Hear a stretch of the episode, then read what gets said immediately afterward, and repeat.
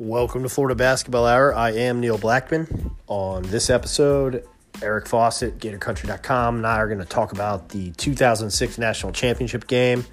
Uh, it's going to be a fun episode. We break down the game minute by minute. We're going to tell some stories about, you know, the players involved, some of the recruiting battles between the two programs that led up to this game, uh, what it was like to be on campus at UF at the time uh, this happened.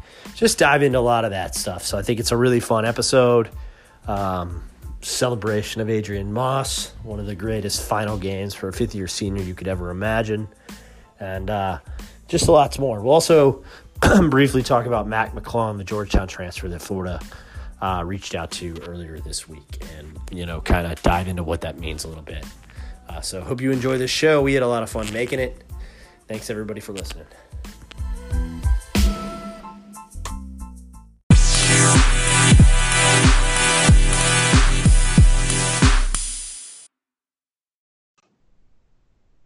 Welcome to Florida Basketball Hour. I am Neil Blackman. I'm with Eric Fawcett, GatorCountry.com. Uh, Eric, you know, we have got a fun episode today. We're going to talk about the 2006 National Championship game. Um, but, and, and I had intended, I think we had intended to make that the entirety of the show, but there is a little bit of kind of basketball related stuff to get to. So um, we did want to address that at the top with Florida uh, reaching out to Mac McClung. Your your thoughts on you know that development and um, you know what you think of him as a player.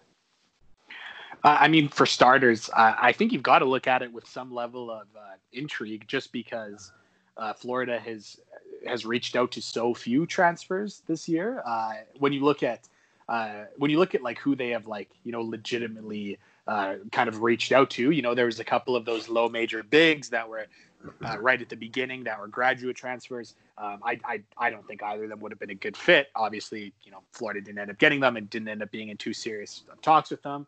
Uh, I, mean, Alterique Gilbert was another player they uh, they reached out that was a graduate transfer. Um, then, uh, but when you look at like you know true transfers that they've uh, really got in touch with, uh, there hasn't been too many of them. And the last one that they offered was one that a lot of people thought uh, oh, you know, that's uh, there's nothing to that. Uh, that was Colin Castleton, who they obviously ended up taking. So, uh, for that reason, I think you've got to look at this with at least some level of uh, of intrigue. Um, and uh, you know, him as a player, I, I can't speak for everyone who's listening here, but I do know that a lot of people on the Gator Country forums are, are not a fan of Mac McClung as a player, and I really do not agree with that. I, I I'm definitely a fan of his game.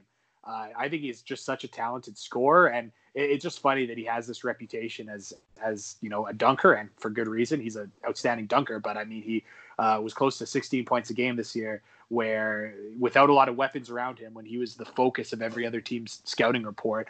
Uh, and uh, yeah, yeah, I just think he's really talented uh, attacking off the dribble. I think he just has a little bit of that slipperiness that uh, he's just kind of tough to stay in front of. I mean, Florida saw a player uh, in, in, Ryan Daly this year that I actually think has. I mean, Ryan Daly, uh, not explosive, not a dunker like Mac McClung, but he's one of those guys that's just like a shorter, thick guy. But Florida just couldn't stay in front of him, no matter what they tried to do.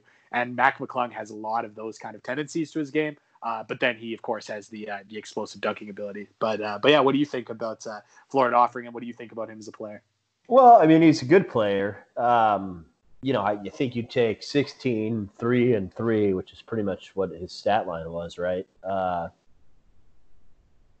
almost any time that Georgetown team, that's such a weird program under Pat Ewing because it seems like they have these moments where they're about to bust out, but but they never, you know, really do. There's some, there's a little bit of a, a level of dysfunction um, with that program too, just with all these departures.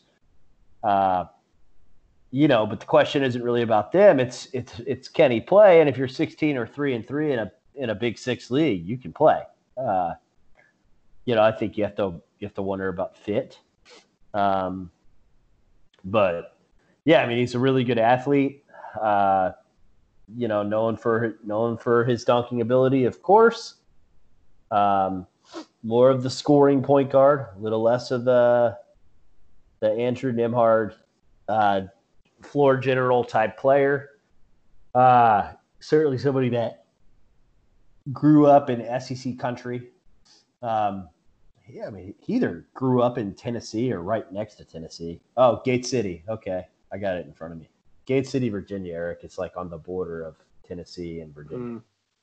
So, um, have the Vols reached out? I haven't really followed that this week for various reasons. Uh, I I know Vol fans think they're going to get him, but I don't recall seeing him in that uh, that first uh, list of uh, schools that Mac McClung went out and said contacted him. Uh, of which he named Florida first for whatever it's worth. um, I don't recall seeing Tennessee in that mix, but uh, if you're going to go, you know, Twitter search Mac McClung's name, you are largely going to see Tennessee fans that think that they're going to get him. So, um, yeah, for, for, take that for for what you uh, what you will. But that makes sense because I knew he's from Virginia. I did not know that it was you know essentially Tennessee. Yeah, I mean he basically grew up on the border, uh, and he has a sister who played um, soccer for Tennessee. So okay.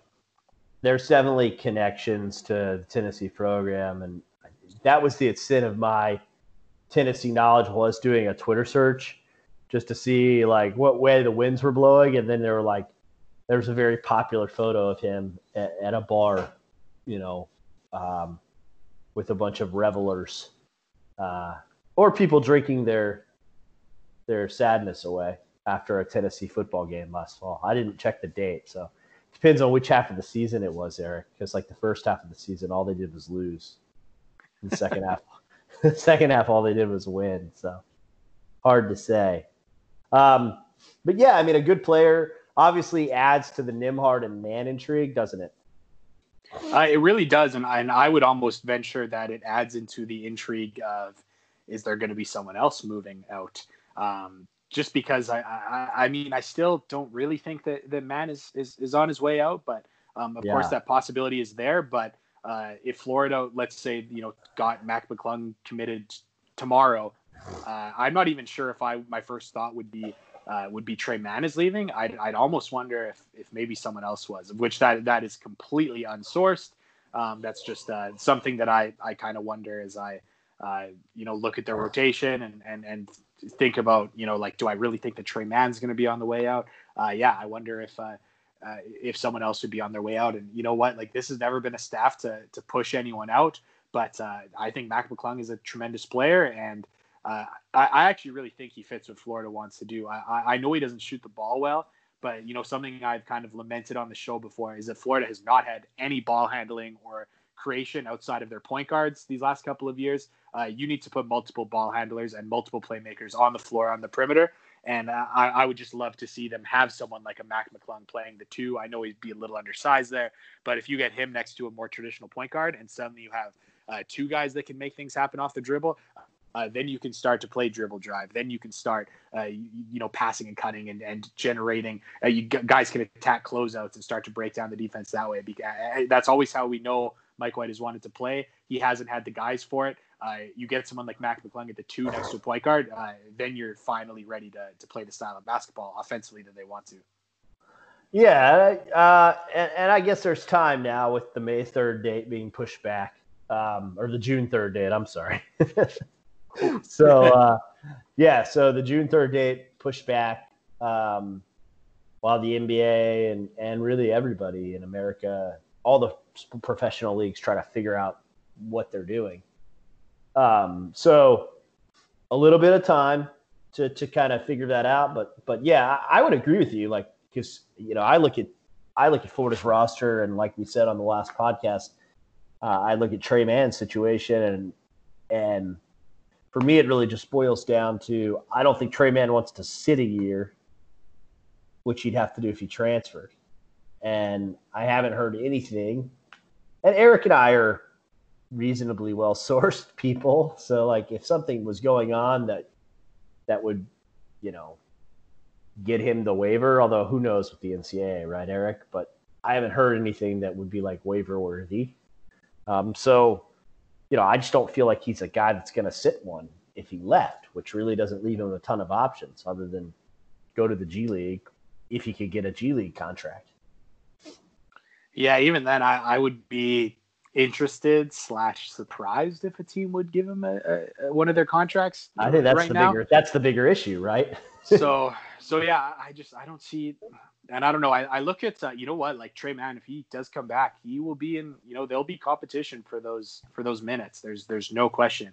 Um, he's not in a guaranteed spot to get a, a big role. There's there's there's no question. Um, but uh, you know, Ques Glover, I would say, is even in a worse spot. He was below Tre Mann at the end of the, uh, the, the end of the season's depth chart. So is that someone who who looks to make a change? I I, I don't think so. But uh, but again, like uh, you know, offering Mac McClung uh, that makes things interesting. Or uh, you know, you look at some of the someone like a Osayi Osifo, who uh, if he were to you know decommit or whatever you want to say from Florida, he's someone who could be instantly eligible anywhere. You know, coming out of the junior college ranks. So is he someone who says like, hey, I, I don't see the uh, I, I, the groundwork laid out for me to get a, a, big role next year. Maybe I don't want a red shirt. You know, maybe he's yeah. someone who maybe he's someone who looks also. I, again, I just to reiterate, this is like 100% unsourced. This is just from uh, from my mind.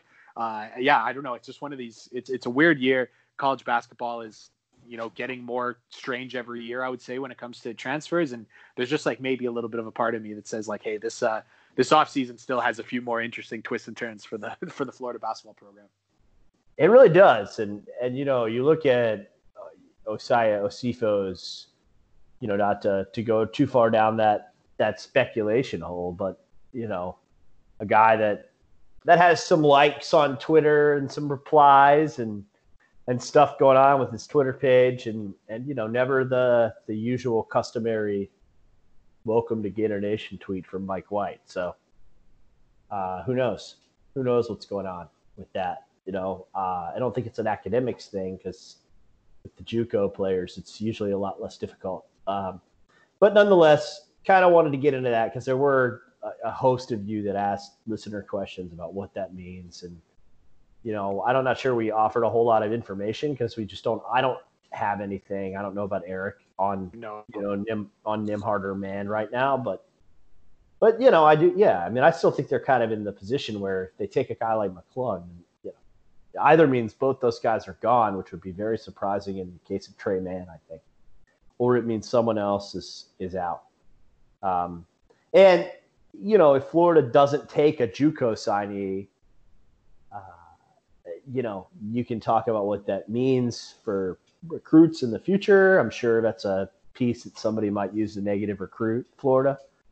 Uh, if they take a kid that they offer that commits. Um, but it happens a lot. That's the nature of the game right now. I mean, you know, Eric Musselman is a great example of of that. I think at least four players in his short tenure at Nevada that happened with. So it, it, it happens. Yeah, like I mean, hey, does it hurt you next time you try to sign a JUCO player?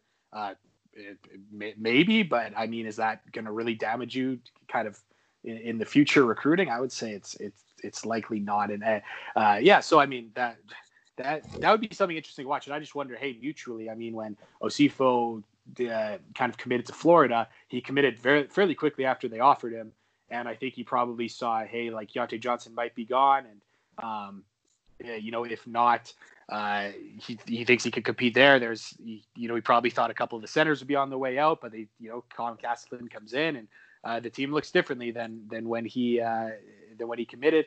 And uh, yeah, maybe it's just like it, it's just one of those situations where I mean, like if he were to not come to Florida, he could be instantly eligible anywhere else. So it's almost like you know when you can be instantly eligible, there there could be very well be a I, I for I'll see I'll use the term better uh, better home for him in, in his opinion. And uh, quite frankly, if if he was someone I was connected with, uh, I would say like, hey, you should uh, you should consider all your options. I mean, I, I, I am definitely someone who is um, like I'm, I'm all about player rights. I, I I'm player first, and I, I think that for yeah. so long in college basketball, um, players have uh, yeah would be villainized for doing something like that for committing to someone and then you know backing out to find a better scenario for them. But hey, if he thought there was a better scenario for him and uh, he could be instantly eligible, I would I, I would look at those options. So uh, yeah, so that's that's you know a lot of speculation for something that could be absolutely uh, uh, you know th- there could be absolutely nothing to it but uh, yeah, I just that's uh, we're at that point of the offseason, and when Florida's behavior has changed from from previous seasons with the way that they've offered transfers,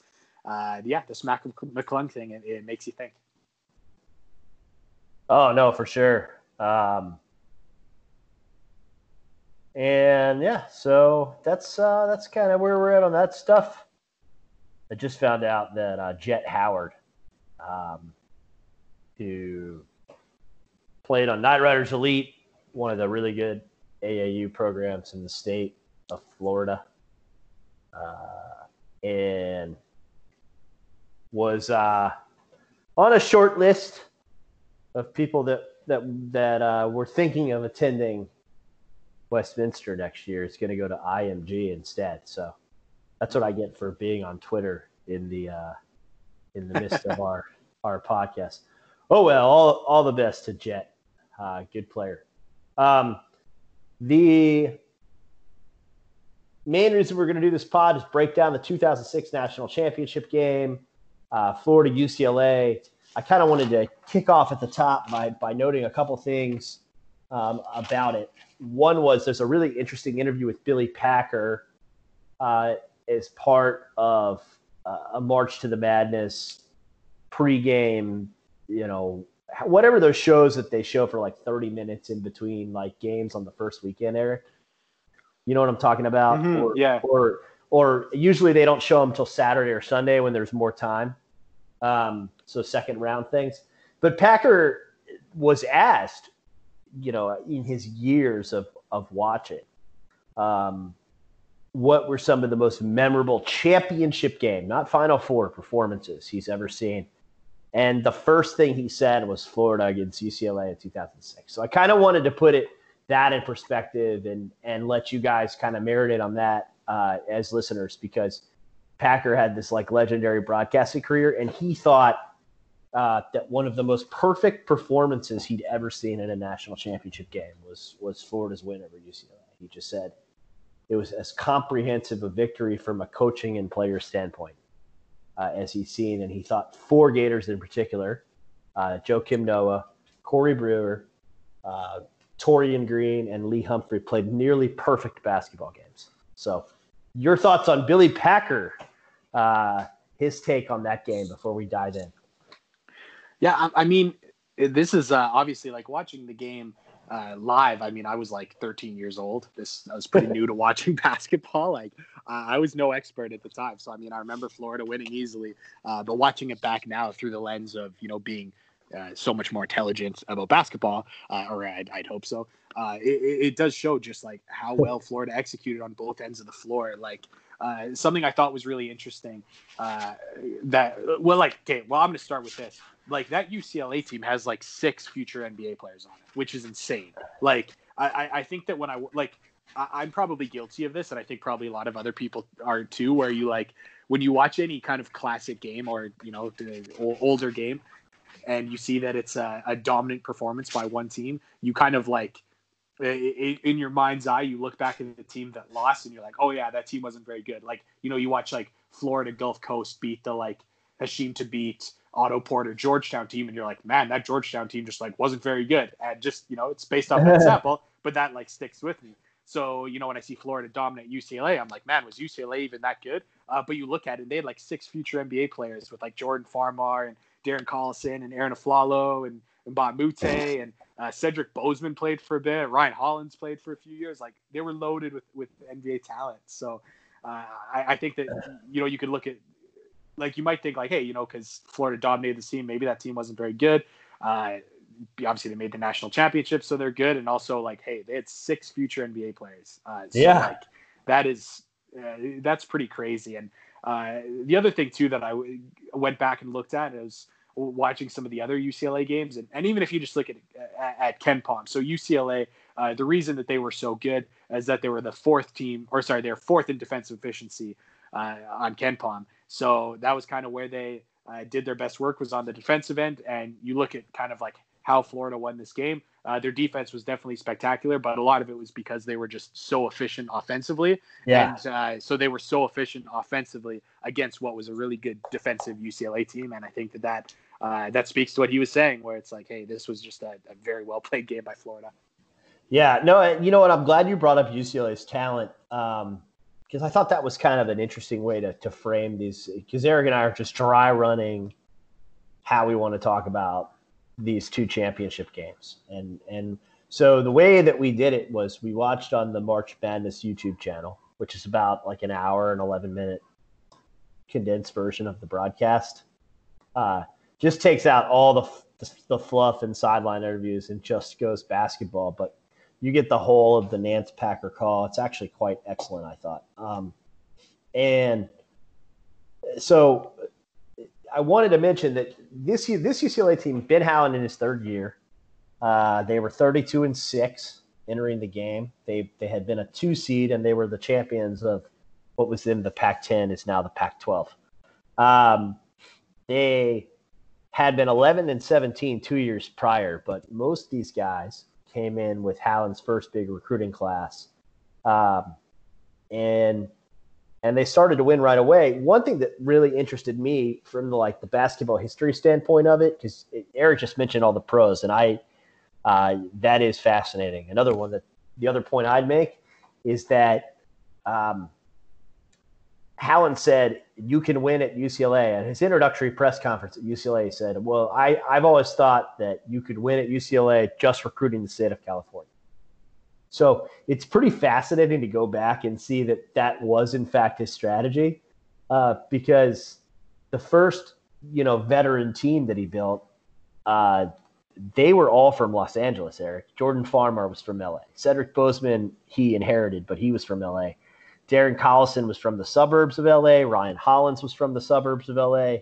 Lorenzo Mata was from the suburbs of LA. Arron Afflalo grew up in Compton, uh, going to UCLA games with his dad, scalping tickets outside. Josh Shipp, who came off the bench, uh, also from LA. So they basically were just, he, he didn't even need the whole state of California. Like he just had players from Los Angeles, and I thought that was that's kind of cool. It is it is interesting. I, I mean, as you say that, I'm like, it's funny how that does not appear to be the case now, as the Pac-12 is like regularly one of the weaker. Well, I would say you know the weakest uh, high major conference over the last few years, and a lot yeah. of these West Coast recruits haven't panned out. So that is interesting that it really has uh, has worked out. But obviously, that is a that is an area that is uh, uh, you, uh, there's a lot of teams that are going to that area to recruit, and keeping those guys home can be tough. But uh, uh that is an interesting note. Just uh, just the the difference in like uh, how kind of regional recruiting happened back then versus yeah. versus now. There's been some changes there, and that is worth noting. And one thing too that I'll, I'll also note about both teams is just like uh, so often I look back at that era and I think of how teams were good because they were old. Uh, but these were two teams where like their best players were sophomores, right? Uh, and that's uh, that is another thing that I think is really interesting looking at uh, looking at these this matchup is that like yeah, both teams uh, with sophomores, you know, primarily younger teams made it to yeah made it to a, a national championship game. Um, I think Florida, the fact that they played so composed and so good, like really just like, uh, like it just feels like that that team was just like seniors, like for like three years in a row.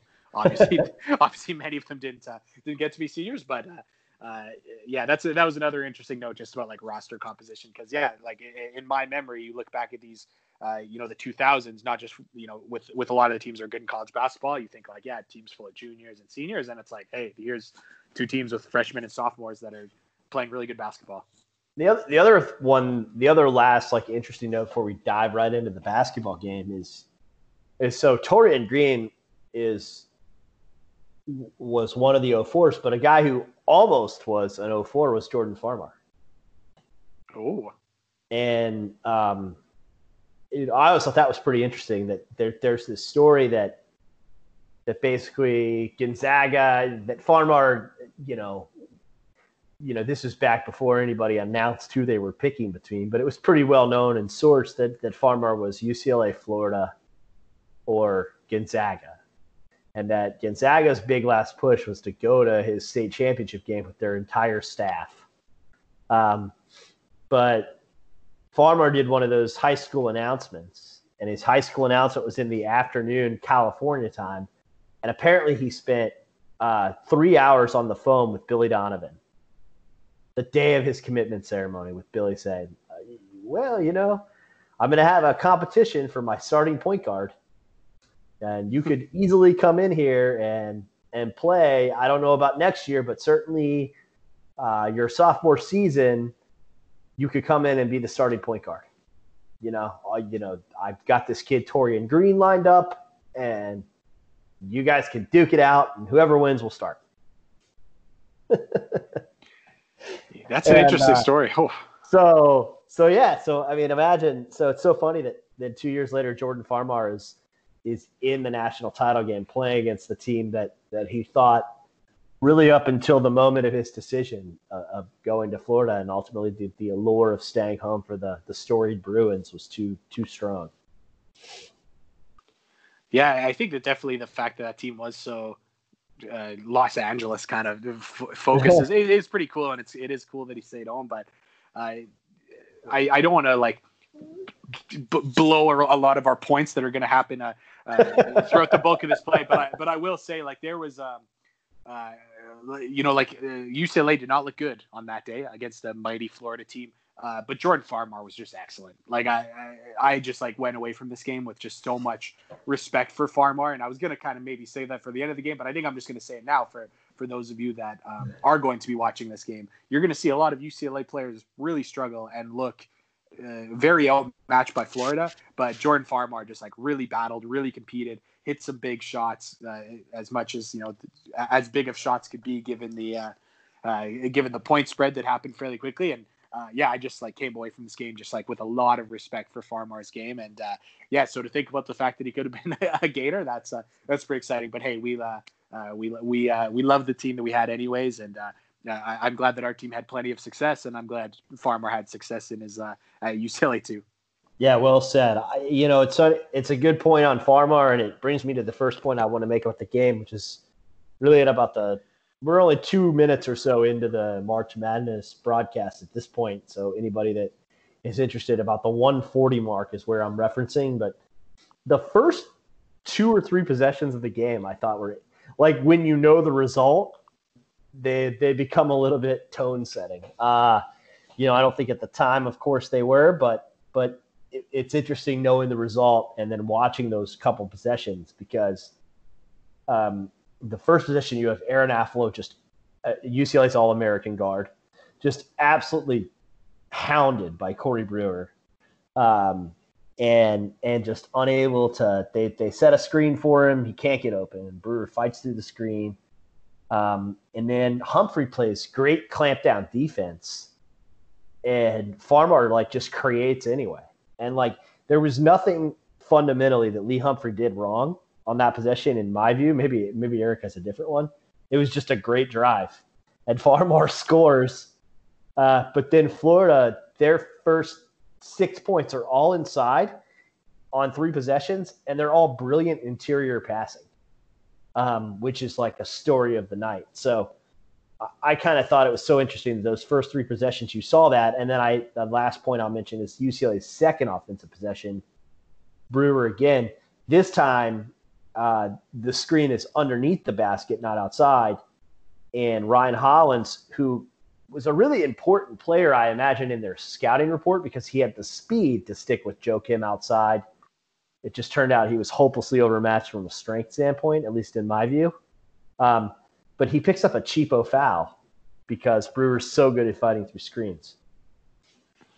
Yeah, there's something that I something that I noticed is, and again, I think it's a little bit of just like the lore about how the the way this team was talked about, uh, as well as you know, I you know watching this team when I was like young, didn't understand basketball. I, I think when you think of Lee Humphrey, uh, you think of him as a shooter, and uh, he's you know he's undersized and he's he's white and you think about his shooting and you think like hey that's what he does he shoots the ball but i mean uh, i thought it was like uh, it's not fair to him because like he was such a good defender and i think that that just d- does not get enough credit and i think uh, coming out of the gate where he's guarding jordan farmar uh, it's not green. It's not, you know, even you could have put Brewer on him reasonably, uh, cross matching some other ways. Uh, but no, it was Lee Humphrey guarding Jordan Farmar. And I think that that was just like a, a reminder that uh, yeah, that Humphrey was just so much more than a than a spot up shooter. Uh, his defense was was incredible, and uh, yeah, I don't think he did anything wrong on that bucket from Farmar. Uh, that was a tough one, uh, falling away. Uh, just really good shot making, but that's just my reminder to, to people too. Just like, hey, watch for the way that Humphrey moves his feet defensively. I just think he's so good on that end. And that was another note that I wrote down. Yeah, at two minutes four seconds, that first bucket of the game was just like that that big to big uh, Horford to Joakim Noah. Like that was just uh, uh, that that ability to play two big men that Florida had and and not lose anything on the defensive end. Uh, it just made them also just so tough to handle offensively because both of those guys were going to get double teamed uh, anytime they got the ball in the block. And uh, something that I also think was was really interesting uh, because you know uh, thinking about this team about how the fact that that they were uh, that they had these two two bigs in, Joakim Noah and Al Horford and uh, and they were dominant. But uh, this was a this was a Florida team that was 14th in the country in three point percentage, and uh, that was kind of how they did a lot of their damage throughout the season was from the three point line, and a lot of it was because of those two players that. Uh, yeah, there's a lot of, because those two players would draw double teams, and, and they were both excellent passers. And we saw in this first bucket of the game that it was uh, uh, the big to big passing, but uh, but they worked you know so good at recognizing the uh, the open shooter and, and hitting the open shooter for uh, for a wide open jumper when the double came. So uh, yeah, that was that was kind of some of my first notes. I also had uh, you know Corey Brewer just aesthetically looking tremendous in the baggy t-shirt and baggy shorts combo. that is that is the look of 2000s. Um, uh, another player who really pulled that off was Darris Nichols uh, back in his West Virginia days. But yeah, I, I, would love I would love a current Gator. Shout to, out to uh, Coach. Yeah, I, I, would love a current Gator to do the uh, the baggy shorts, baggy tee. I, am not exactly sure who would uh, who would pull it off best aesthetically, but um, I, I, would just love to see someone uh, see someone do that. Tre Mann. Yeah. with that mop. Yeah, that I would be. I think with that, Yeah, with that mop, it would it would look good. Um, he could make that look good. Uh, so I sent the game to one of my players to watch after I had enjoyed it, and uh, he shot me a text, and I said I'm going to use this as the first question for Eric. Um, so, player asked, uh, "What what was with the weak side doubles? Why did they keep doing it?" Uh, and I said, because uh, I got to said, well, you got to remember that that's one way that Ben Howland played defense. And also, uh, the other context I'll give it before I let Eric answer is that they had just annihilated LSU in the Final Four, doing the same thing to, to Big Baby and Tyrus Thomas, who were LSU's very, very good bigs. And remember, LSU was the regular season SEC champion, so you know they were they were all kinds of good, um, and they just there's just nothing they could do. Hedges weak side doubles, everything that UCLA is really good at defensively gave LSU fits. Um, and I'm sure we're going to talk about the hedges, uh, but but the weak side doubles did not work against Florida.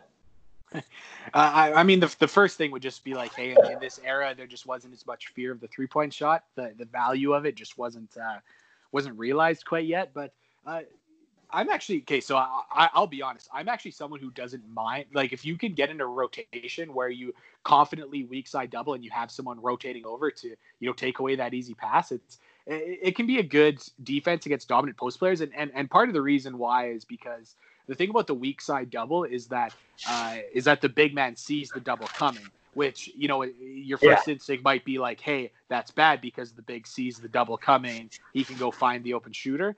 Uh, that is true, but at the same time, if you are truly trying to get the ball out of a big man's hands, like like that is your sole focus is like we do not want this guy beating us. We need the ball out of his hands. Uh, then you actually do like you want that player to see the double coming and, and then get the ball out. So because the thing the thing about a strong side uh, double that's you know you do see more common, uh, especially when they're coming over from the opposite side of the floor to a big man, is uh, you know a, a, a, a, smart big man will either you know know scouting wise which shoulder he's going to come on, whether he'll come for, uh, on the baseline or the top side, uh, but also I mean there's there's also kind of uh, time for that. There's time from that when that player comes over average double that the big man can still either make a move or or or do something. But the thing is, if you send a weak side double, oftentimes that big is going to see the double coming, and he doesn't want to wait for the double to, to come before he tries to figure out what he wants to do. He's going to pass it out. So that was something that was a little bit more common in, in this era without the fear of the the three was to to send a double from like where that post player can uh, can see it coming from. But but I would say that that yeah that that is the reason. If if you truly want the ball out of someone's hands as quickly as possible, send a double team where they know it's coming from because yeah they don't want to uh, they, they, don't want to have two, you know, two sets of arms uh, going at the ball before they try to try to make something happen. Oftentimes, especially with young bigs, they'll be like, "Oh, a double's coming. I better make a play before he gets here." Oh, it's excellent, excellent stuff uh, from there. See, we get some we get some coaching thoughts in for for players, even when we're talking national championship games, which is one reason I, I love doing the show with with somebody knows as much ball as Eric does. but uh, yeah, it, it, it, didn't work for UCLA on this night, largely because Joakim Noah and Horford would see the double coming and make perfect passes out of it pretty much throughout the evening. Um, uh, you know, another another thing that I, I noticed early in the game um, was that if you were in, and we talked about the Taurean Green as overrated club uh, from in one of the earlier pods when we discussed the Twitter tournament, Eric. So if you're a member of that club, this is the worst film that there is for you.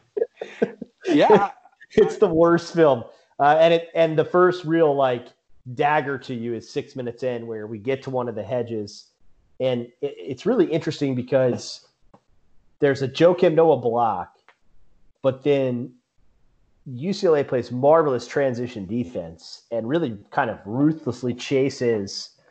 Uh, Green around so that Noah can't get him the ball, but Green gets freed up and then immediately recognizes a hedge and dribbles around it. And Florida has a pick and roll set. They drop the pick and roll coverage. So Taurean just says, All right, and buries a jumper. And all of a sudden the Gators are up five.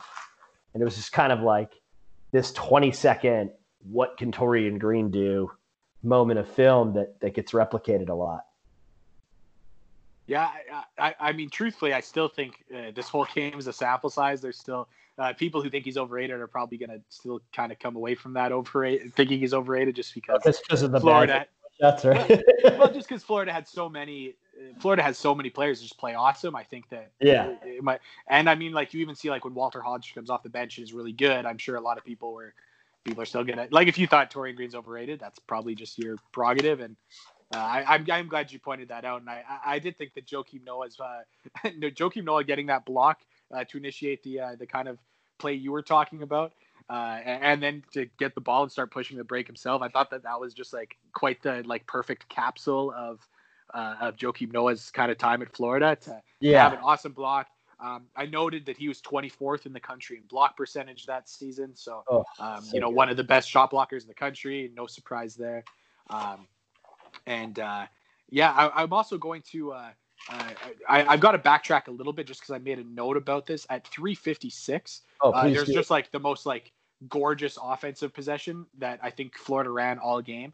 Um, so that's something that uh, uh, I just uh, if you're looking for just like some like fantastic offense, this was right after Corey Brewer actually had like the charge taken from Afflalo.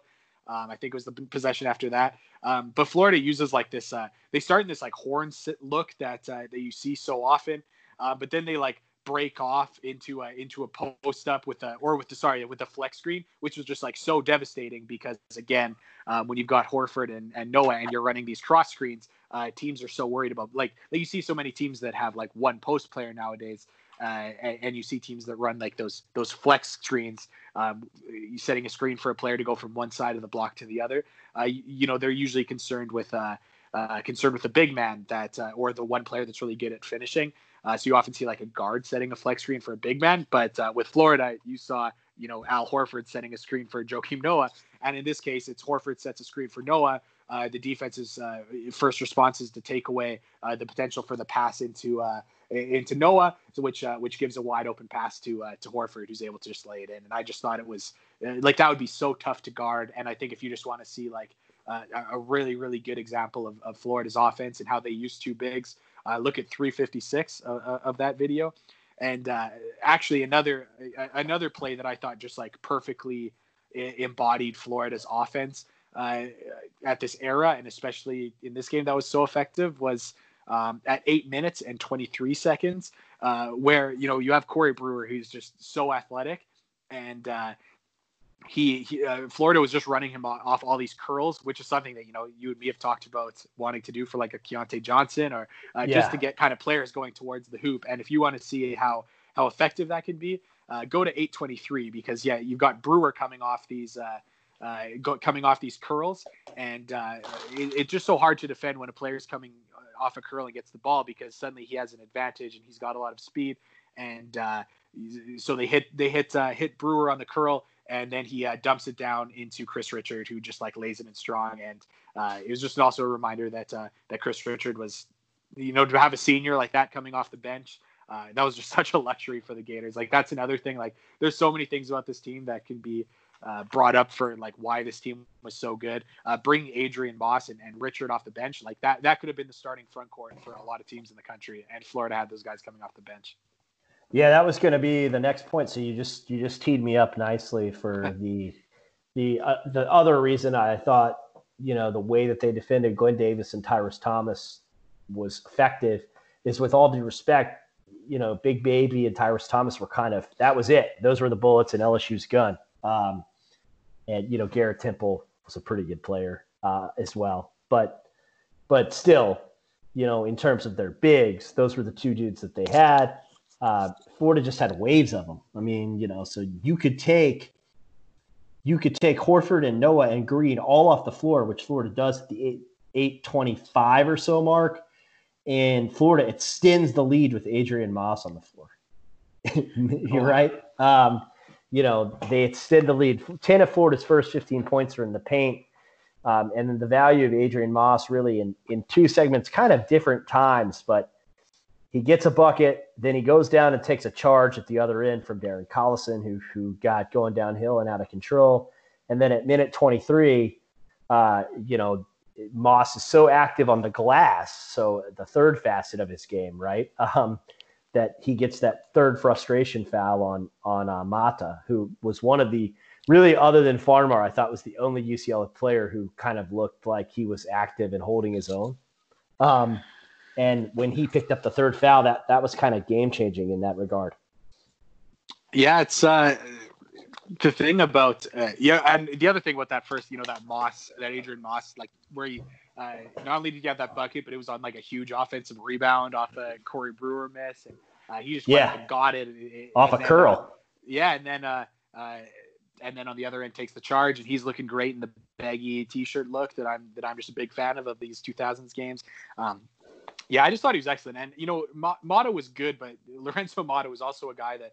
Uh, so as we know, you know, Joakim Noah had a billion blocks in the uh, in this game in the first half specifically, and there was a couple of times where you know Lorenzo Mata was just like you, you know you could hear he had those like he'd catch the ball under the hoop and he would just like pump fake it twice because he was terrified. He heard footsteps and then sure. he ended up getting blocked anyways because he had uh because you know he pump fake twice. So uh yeah, uh, he was uh, he was in trouble against Florida's front court. I mean, I, he's a guy I thought I did think he played to the best of his ability, but that was an, again just an indication of like uh, when you were seeing uh, like just how how Florida's front court just absolutely dominated UCLA. And, uh, this is maybe a thought that would be better for you know after the the game, uh, but I'll I will say it now. Uh, maybe it's just something to watch for.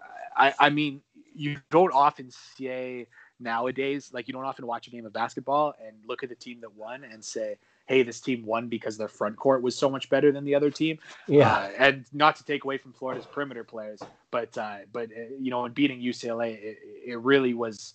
Uh, I would say because Florida's front court just like really dominated, and uh, yeah, I just uh, I, am glad that we can give kind of Adrian Moss here some some shine here because I just thought he was so good. And, uh, there's a play later. I'll, I'll, point it out when we uh, when we kind of get to it when I see it in my notes. But uh, one thing that I did think was pretty interesting is the fact that Florida did play a lot of Joakim Noah and Al Horford together, um, and then you know Richard and Moss together. They didn't kind of like blend those guys in a, a ton. And I thought it was just so funny because like later in the second half when the wheels were kind of starting to fall off and you could really tell that you know Florida was dominating the game. Uh, Adrian Moss and and Richard just had a couple of possessions in a row that were really good, and then then there was a foul, and then um, yeah, it, the the camera went to the the scores table and saw that Joakim Noah and Al, Al Horford were coming back in, and there was just a look on the the front court of UCLA that was like, oh my goodness, like we were just had our hands full with with Moss and Richard, and then you see Al Horford and Joakim Noah coming in, like I actually just like burst out laughing. I thought it was, I thought it was just uh, uh just hilarious. Um, yeah, one, oh, man, it is. It is. It is. Well, one one last point um, uh, that I want to point out at at, at sixteen Um, like this turned out to just be a foul. Uh, this, uh, this wasn't uh, this wasn't a bucket, but I mean, there's obviously so much talk about the way that Florida this you know these last couple years haven't played in transition very often. I thought at 16:48 uh, there was like a, a, perfect transition possession by Florida where uh, they got a defensive rebound with Joakim Noah, and then Horford just immediately went uh, went rim running. He just went in a straight line from Florida's hoop all the way down to UCLA's hoop, and, the wings both ran wide. Uh, Horford got an early seal.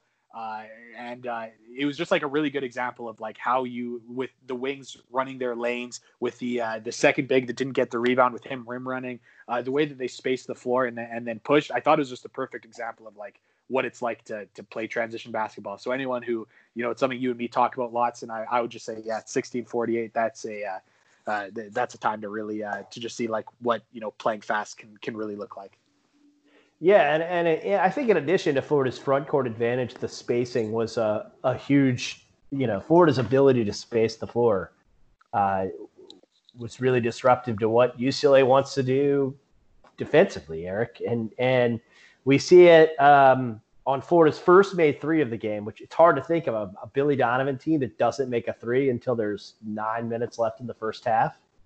But that's precisely what happens on great inside out basketball uh, that you had referenced Florida's bigs and their ability to find the open man on the perimeter. And here, Lee Humphrey hits a three and and really an incredible shot because he got hacked pretty hard.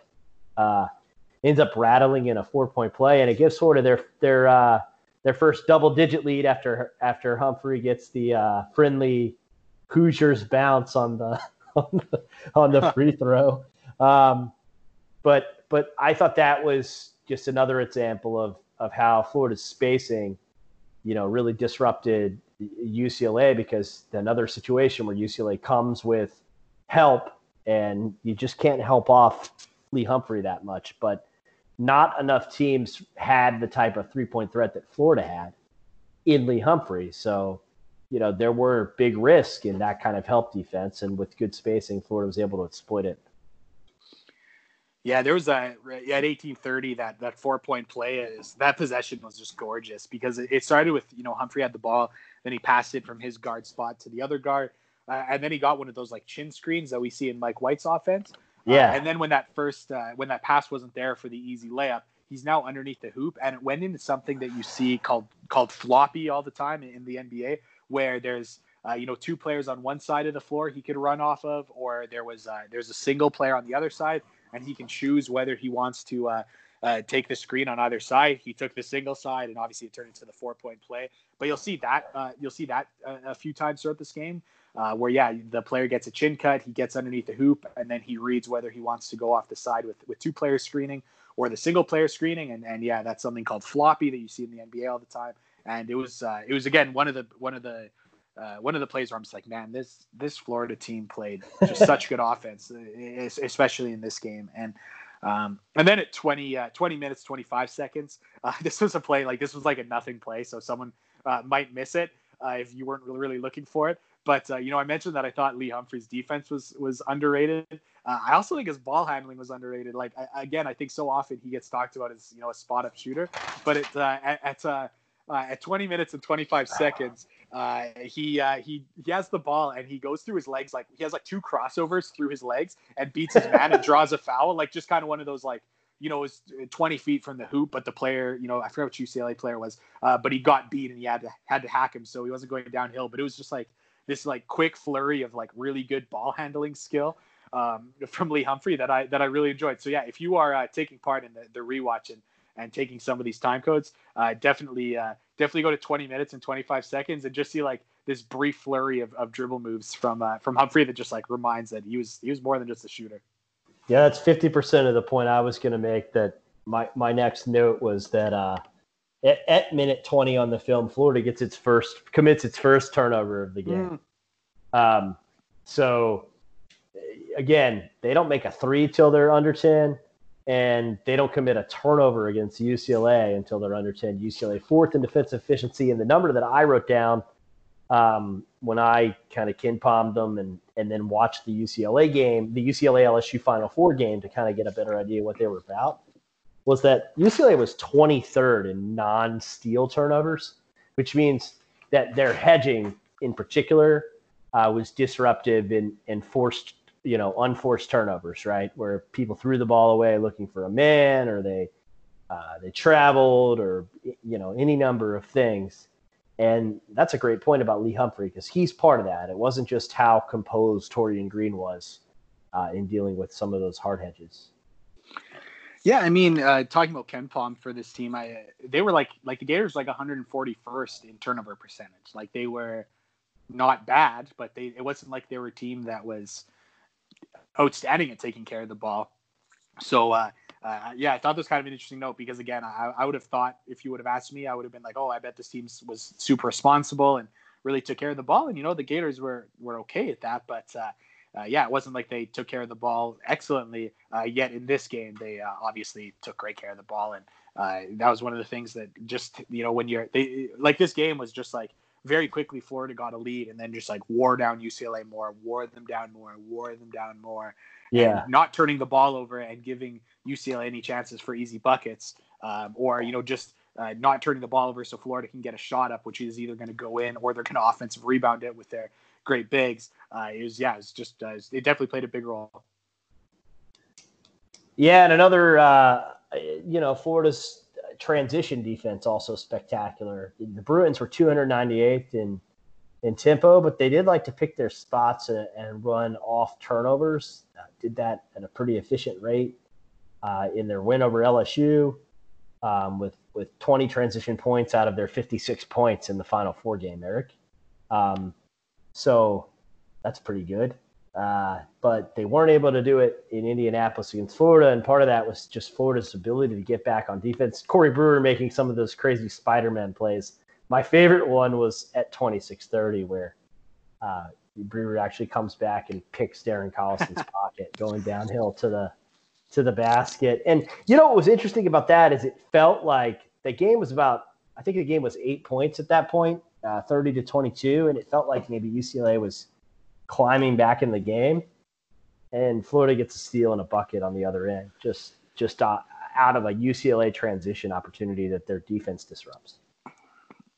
Yeah, so uh, at, at 20, 25 minutes and 32 seconds, uh, that was when I broke out in audible laughter um, because uh, it was a couple plays before where, yeah, Lorenzo Mata had the drop off pass and then he had a wide open layup. Like, you know, he was uncontested and he, and he missed it because yeah. I think he was feared footsteps.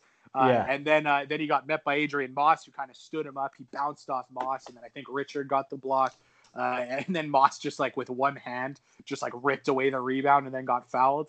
yeah, the, the frustration then, foul. Yeah, right. the frustration foul really you mentioned. And then you know like and then uh, it was like a possession or two later was when uh, uh was when Noah it was at 25 minutes and 32 seconds was when uh, Noah Horford coming into the game and there's like this look on UCLA's face that was just like, uh, like it was just exasperation just because. Right uh, like once again, like like Florida, if, Florida's starting front court was Adrian Moss and and Richard, I mean they would have won a lot of games. Like that was a good tandem. So uh, for them to so for those guys off the bench to just like hang with UCLA starters and then Florida's you know no Joakim Noah and uh, and Horford to come in, it was it was just hilarious. So that was a funny moment. Um, there's a I, I have a couple more. I you know I, I, made a note of course about Brewer who seemed to have you know ten back taps running back in transition like you mentioned.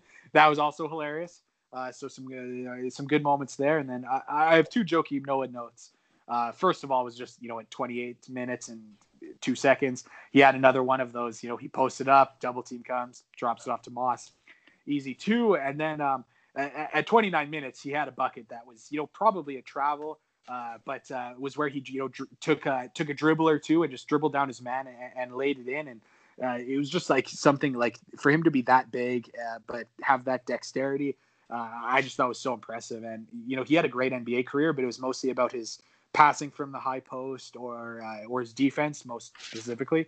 Uh, it was his defense why he had such a good NBA career. Uh, but yeah, to see him dribbling down other big men and, and, and laying in the ball strong and, and showing that skill finishing, uh, I, I, thought that was a lot of fun. Yeah, it was pretty good, man. Uh, that and the travel right in front of our, our guy Tony Green, um, who had kind of a bad night with Florida this past season, uh, but but was uh, but was on the on the call in the national championship game on that evening. Probably so in awe of, of Noah's sheer ability that he missed the travel. I'm sure. Um, but but yeah, that, that was that was one, and then uh, at, a little bit after that, at the 31 minute mark, you see Joakim Noah break the NCAA championship game record for block shots in a game in the first half. He just broke the record in one half with with with five first half blocks. Uh, so the Gators go into half up 36-25 and about as flawless a half as you could play, and yet one where they only make one three pointer uh, because Taurean Green is short on a couple really open ones, um, and Humphrey, you know, made one but missed two others. Uh, Walter Hodge had a wide open one that he missed. Um, Florida had three turnovers uh, the whole half.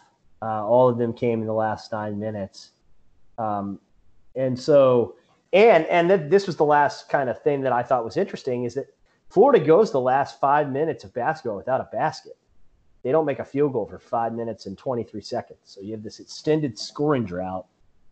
Um, but because Florida was so good defensively, you really don't even notice it.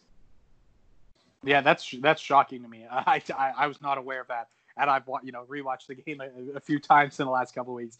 So uh, I think that that obviously just speaks to how good Florida was that they can uh, uh, well, obviously that they you know had a had a point total from before from their offense being being that good, but also just the fact that they uh, they're a team that could have won with their defense or their offense, and uh, obviously on this night it was both, and that was one of the uh, one of the reasons why it was you know such a such a well played game. But uh, yeah, it was something that that I had written down as well that you mentioned.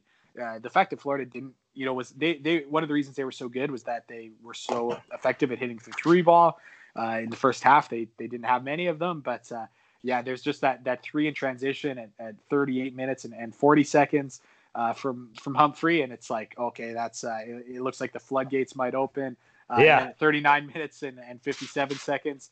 Uh, there's that extremely deep three from Humphrey, and there's a there's a hand in his face, and uh, that yeah, was like, that was yeah that, that that that was that was the moment where you know I, I really felt like UCLA just it didn't matter what they were going to do. They were they were not getting back in the game. And um, oh, actually, I have one more note. Um, so so UCLA was a really good defensive team, uh, and specifically they were really good because they were 12th in the country at uh, at opponent three point attempts. So they right. really limited their opponent's attempts uh, from three. So I, I thought they did pretty good, pretty pretty well at that in the first half. Obviously, like Florida didn't have many open looks, but uh, uh, but again, Florida just wore them down and when Humphrey hit those two threes, even though you know the second one was the first one was in transition, uh, the second one was like you know Humphrey's pretty well defended. He just just drilled it from deep. But uh, yeah, that was like you know the one thing that was really going for for UCLA was that they were not allowing Florida to hit from deep, and uh, uh, yeah, there's there's a couple from Humphrey. The, there's a,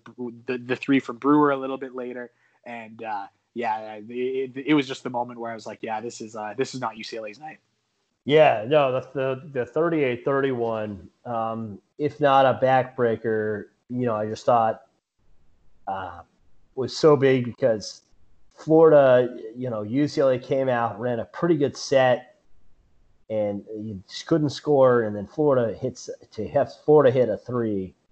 Uh, I mean, what a demoralizing start. And Howland, I thought, took a really. I thought of you, Eric, because Howland took such a good timeout there. Like I thought that was an excellent timeout. Um, like everybody calm down. It's just one three pointer. But it didn't matter because Florida comes out and Humphrey hits a three in Farmar's face. It, it, it gets to 42 25. And then uh, just a, a, gorgeous interior pass from Horford to Chris Richard on another weak side double. Puts Florida up 20 at 45 55. And really that was when the party started i thought. Uh, and i can tell you as a college student in gainesville at the time that is definitely when the party started. Um, is is once florida had a 20 point lead the few holdouts like me who were like they could still lose uh, no longer thought they could still lose yeah it really just felt that way and again like at uh, at 44 minutes and 10 seconds there's uh, on the broadcast there's the graphic that shows that uh, that Jordan Farmar is five for 10 from the field and the rest of the team is, is five for 24 from the field. and I felt like that was kind of a big part of it was like, you know, Farmar was good, but he wasn't going to be able to do it all on his own, uh, especially when uh, when Florida's front court was was doing so well and, and Florida's perimeter was doing so well. I mean, uh, Farmar was, you know, he was handling a lot offensively and he was holding his own defensively. Uh, but there was nothing he was going to be able to do about that about that front court. So I thought that that was an indication of of uh, yeah, just like how Farmar was kind of he, he was playing great basketball, but uh, but not anyone else was for UCLA, and that's kind of why it was like they, they like they didn't need one like one more player. They needed like three more players to step up Yeah. for, for them to get back in the game. So I think that that's uh, was why uh, why at that point it really kind of felt like it was over. And um, yeah, I, I would say like like if I'm a UCLA fan, I, I'm really disappointed by by Arron Afflalo. I, I thought he was just a much better player uh, than he obviously showed in this game. Um, if any of you you know haven't watched him play or you know didn't watch much of UCLA, like you're not going to think much of Arron Afflalo because he was pretty poor in this game. Uh, but he was a really good player who just really struggled with Florida's length. So uh, that's something that uh, yeah, Florida should definitely get credit for is just like completely eliminating Afflalo from the game because there was like times where I didn't even know he was on the floor, even though he was. Yeah, it, uh, it's interesting. Like, so, uh, you know, I thought that too, and I also thought that their their McDonald's All American freshman Darren Collison just didn't. He did not have a very good night. Um, and if you look at their like advanced metrics, they kind of needed him to contribute to to make their bench better. Alfred Aboya came off the bench and put Joakim Noah on a poster at minute 51. Uh, UCLA had all these really nice blob plays, by the way. They had like four plays off off blobs where I was like, man, that was a really nice set. And you know, they either missed a three. I think on two of them they missed a three. On one of them they missed a bunny at the rim. Because, like Eric said, I, th- I think that they their clocks were going crazy in their head. Uh, but Alfred Aboya, who was a freshman and part of a UCLA senior class that ultimately went to three Final Fours, and um, is still the winningest senior class in UCLA history, which is remarkable if you know about UCLA. Um, they uh, that was pretty cool. But what was great about that was on the very next possession, Joakim Noah gets a step in bucket against Aboya on the other end, and just kind of like you can't tell because it's not high definition enough. But he definitely gave like a Joakim glare at Aboya. Like, yeah, it's cool that you dunked on me, but like, look at the scoreboard. yeah, that that one baseline out of bounds play that uh, that lob by UCLA was really nice, and I think I think Florida was zoning. Like, I mean, it's tough to Yeah, they say were. for sure, uh, Yeah. but yeah, I'm pretty sure they were zoning. I think UCLA was ready for that and had the perfect play. So, uh, yeah, I, will. Yeah, full credit to them. That was that was really well designed. So, uh, you uh, you wonder where uh, some of that other kind of uh, set offense might have might have worked for them the rest of this game, but. Um, Yeah. uh, there was also, you know, I, I did have it at 51 minutes and 48 seconds. Taurean Green had a really nice, uh, uh, really nice pick and roll pass to Joakim Noah, and that was uh, one of the nice, nice moments from Green for sure. Uh, really smooth basketball from there, and uh, I, I, told you a little bit earlier that it really felt like the game was over, but I, I the moment that the game like the what I actually had in my notes is when I felt like the game was over. Uh, was at 53 minutes and 50 seconds. Uh, Jordan Farmar just gets lost and he has a wide open three and he just like didn't have enough legs and, and it missed badly. And it was one of those moments where it was like, you know, like if that three goes, like maybe they get something going. But yeah, yeah, Farmar missing that, missing a wide open three and just looking like so tired and missing that. Uh, that's actually what I what I had as a uh, as when when I you know said that the game really felt like it was over. But um, yeah, I guess uh, I guess it could have been earlier. And, and I I guess there's there's still a lot of time on the clock, but just like the the feel of the game, the energy level from UCLA, uh, it felt like they knew that uh, yeah, there's just nothing they were going to be able to do. Yeah, I mean, Arron Afflalo's first basket came with 11:28 left, and UCLA down 20. Um, that was not ever part of the plan when your All-American doesn't score till you're down 20 points. He does hit two consecutive threes. Um, at minute 56, you know, Florida again interior passing, just beautiful interior passing to get a basket to respond to the second of those threes. But then Afflalo has a, a pretty good look to cut it under single digits to get it to nine. Um, and and you know he's it's short and, and wide. Uh, so you know they, they just could never do that. And and yeah, you, you knew that that was it. So Billy Donovan joined uh, Gene Smith, Bobby Knight, Billy Don at he joined Dean Smith and Bobby Knight as the only players to play, uh, the only coaches to play in the Final Four, and uh, win the national championship as a coach. in the Final Four, and that that list is still uh, current.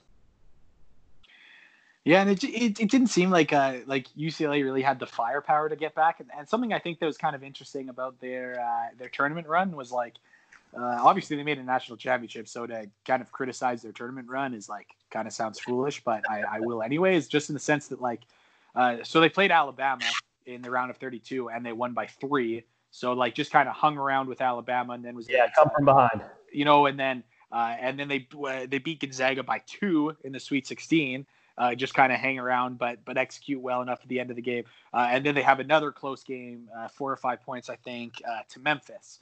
So and then I believe they beat LSU pretty handily in the like you mentioned earlier. Uh, yeah. But uh, but you look at you know Alabama, Gonzaga, and Memphis; those were all games that they very well could have lost, and a lot of them were just you know slower, low possession games where they were able to out execute in the end. Um, yeah, they. I feel like maybe they got a little bit lucky making it to the national championship game. I mean, to have to have three games that close, uh, where like you mentioned, they were behind in some of them.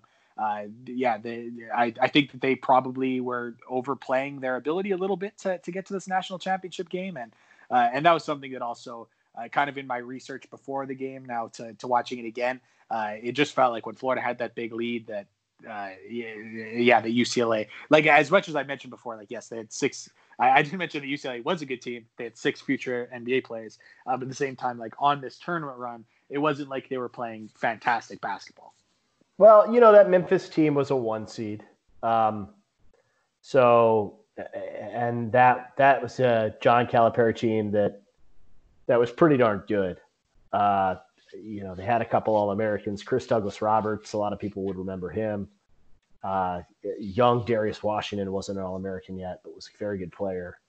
Uh, Joey Dorsey, another very good player. Uh, so you know he, he kind of a classic John Calipari, Tony Barbee team, right? Like a lot of wings before people played that way. Dribble drive offense just suffocates you on defense. They were a little limited offensively, which we know some of his Kentucky teams can be, and and teams that were limited offensively were good matchups for UCLA because UCLA was admittedly a little bit limited offensively, I think. Um, you know, and we saw that against Florida, Eric. But yeah, I mean, they, they come from behind to beat Alabama in the second round, and then they come from 17 down uh, to beat Gonzaga, um, which was one of the yeah. largest comebacks in the history of the NCAA tournament, I think. It still is. So, uh, big, yeah. big Adam, big Adam Morrison game in the uh, the history of college basketball. Right, a huge Adam Morrison game, and then uh, you know the famous that I still think they show.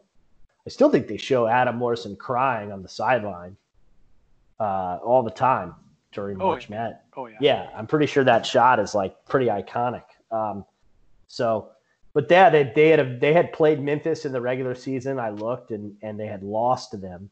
So they avenged that loss to the one seed Memphis in the Elite Eight, and then played, I thought, brilliantly against LSU, who again was the SEC champion in the Final Four. So a very good team, uh, but not one that, you know, I'll tell you this: in Gainesville, the thought of most people, I think, leading up to the game was that they might a great defensive team was going to be a problem for Florida. Like everybody still had the old battle wounds from the previous Donovan teams that if you if you could just play physical with them and be real tough on defense, that uh, the Gators might buckle. And of course, that really Florida kind of bullied UCLA and flipped the script on that narrative. So, so I've got a question for you. I was going to ask this earlier, but uh, I need some insight for you from you, who is uh, following the team more closely than than 13 year old new basketball fan uh, Eric. So, uh, you know, looking back at Florida season, obviously they had the uh, they had three losses in a row in the SEC. Uh, you know, to good to a good Arkansas team, a good good Tennessee team, a good Alabama team. But uh, I was just gonna like, do you have any any memory of like when Florida went through those losses? What was going on, and uh, how do you think you feel if you're South Carolina or Tennessee, who both went uh, two and zero oh against Florida, but you know sees Florida go on to the national championship? Well, you know, I think I think it's different for the the, the second one. It's interesting what went on in the middle three games, I think, is that Florida was careless with the basketball, and it really wasn't much more complicated than that. Um, it was some growing pains, and Billy was still trying to figure out what his bench was. Um, going to look like, Eric. And so I think he had a bunch of young players who were playing starter heavy minutes for the first time in their career, other than Corey Brewer. And Florida kind of hit the conference grind.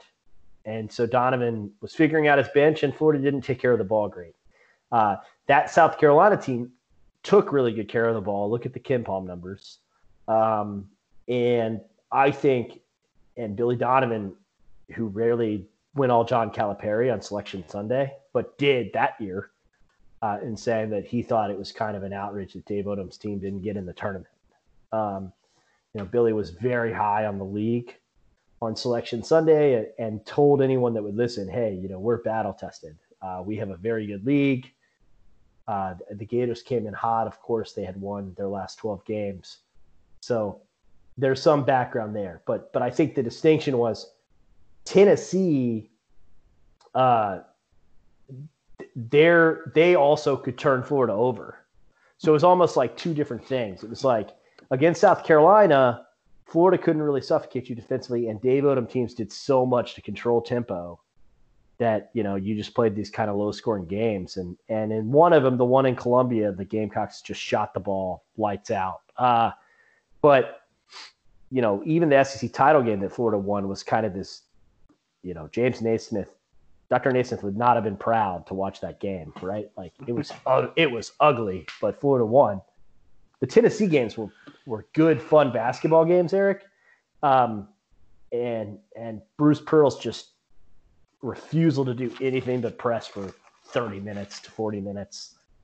Uh, you know, really wore on Florida. And then I think I think that Tennessee team had a little bit of a nastiness and an edge to it that that grinded Joakim a little bit and that that you know got under the skin of the usually unflappable Florida a little bit. And I think Bruce Pearl does that too, right? So those were some some interesting games, and Florida just kind of came out on the run side of them.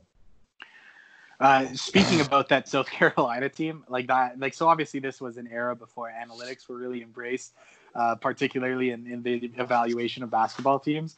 Uh, but that South Carolina team was 19th in KenPom so uh, the, yeah, Billy fact, Donovan like, was was loud about it too, Eric. Like the uh, fact, like yeah, yeah, it's uh, like uh, the 19th team in KenPom being uh, being an NIT team, that would just that would not fly in, in modern basketball. Uh, for example, LSU, I believe, was 19th in KenPom uh, last year, and they were a three seed in the NCAA tournament. So uh, uh, I actually really do feel for for Dave Odom there because his team was was really good, and unfortunately, I think that people were a little bit uh, a little bit closed minded to how they evaluated basketball teams back then, or I guess just didn't know any better and probably saw that their record wasn't great. Uh, but yeah, their advanced numbers were, were excellent, and then you go see that they uh, they go and just dominate the uh, uh the NIT and, and beat Michigan pretty good for, for that. So at least they got they got that win. But uh, yeah, there's the difference between 2006 and 2019, where the team that's 19th in KenPom in, in 2006 gets uh, gets an NIT berth as a three as a three seed in the in the NIT. That's actually hilarious. So yes, so 2006. Uh, I think they won it too. By South the way, Carolina. Yeah, they beat they beat Michigan. I see here on KenPom. Yeah, but, I think they but yeah, so 2006. In 2006, the 19th ranked KenPom team is a three seed in the NIT. In 2019 the 19th ranked KenPom team is a three seed in the NCAA tournament. So uh, yeah, there you go. That, the evolution of basketball. Yeah, that's pretty funny. Things had really changed, and and you know, uh, to your point, the highest KenPom team that Florida played in the NCAA tournament was Villanova, uh, not UCLA, um, which makes sense because Villanova was the one seed, right? But uh, but the Gators took care of that too. So um, you know, really dominant win in the Elite Eight for Florida as well. Uh, so, anyway, it's really fun going down memory lane and talking about this. Uh, special guest coming up on the 2007 championship pod, which we're going to do here in the next week. But thanks for listening. This was a lot of fun. Any uh, any closing thoughts, Eric? I know this was just a lot of fun, and I just can't wait for the next one. So thank you for everyone who uh, uh, yeah, who uh, who listened to a to a long podcast today. I know it's been a while, and uh, if any, hey, if anyone watches the game like while listen while listening to the podcast, or really really takes advantage, I, would love for you to let uh, let Neil or I know that uh, that you, you kind of yeah took advantage of what we did. Yeah, no, please let us know. And, and, you know, if you see any, any stuff that you think we missed, you know, give us a shout out on Twitter. We'd love to look at this kind of stuff. So thanks everybody. Uh, take care. Bye bye.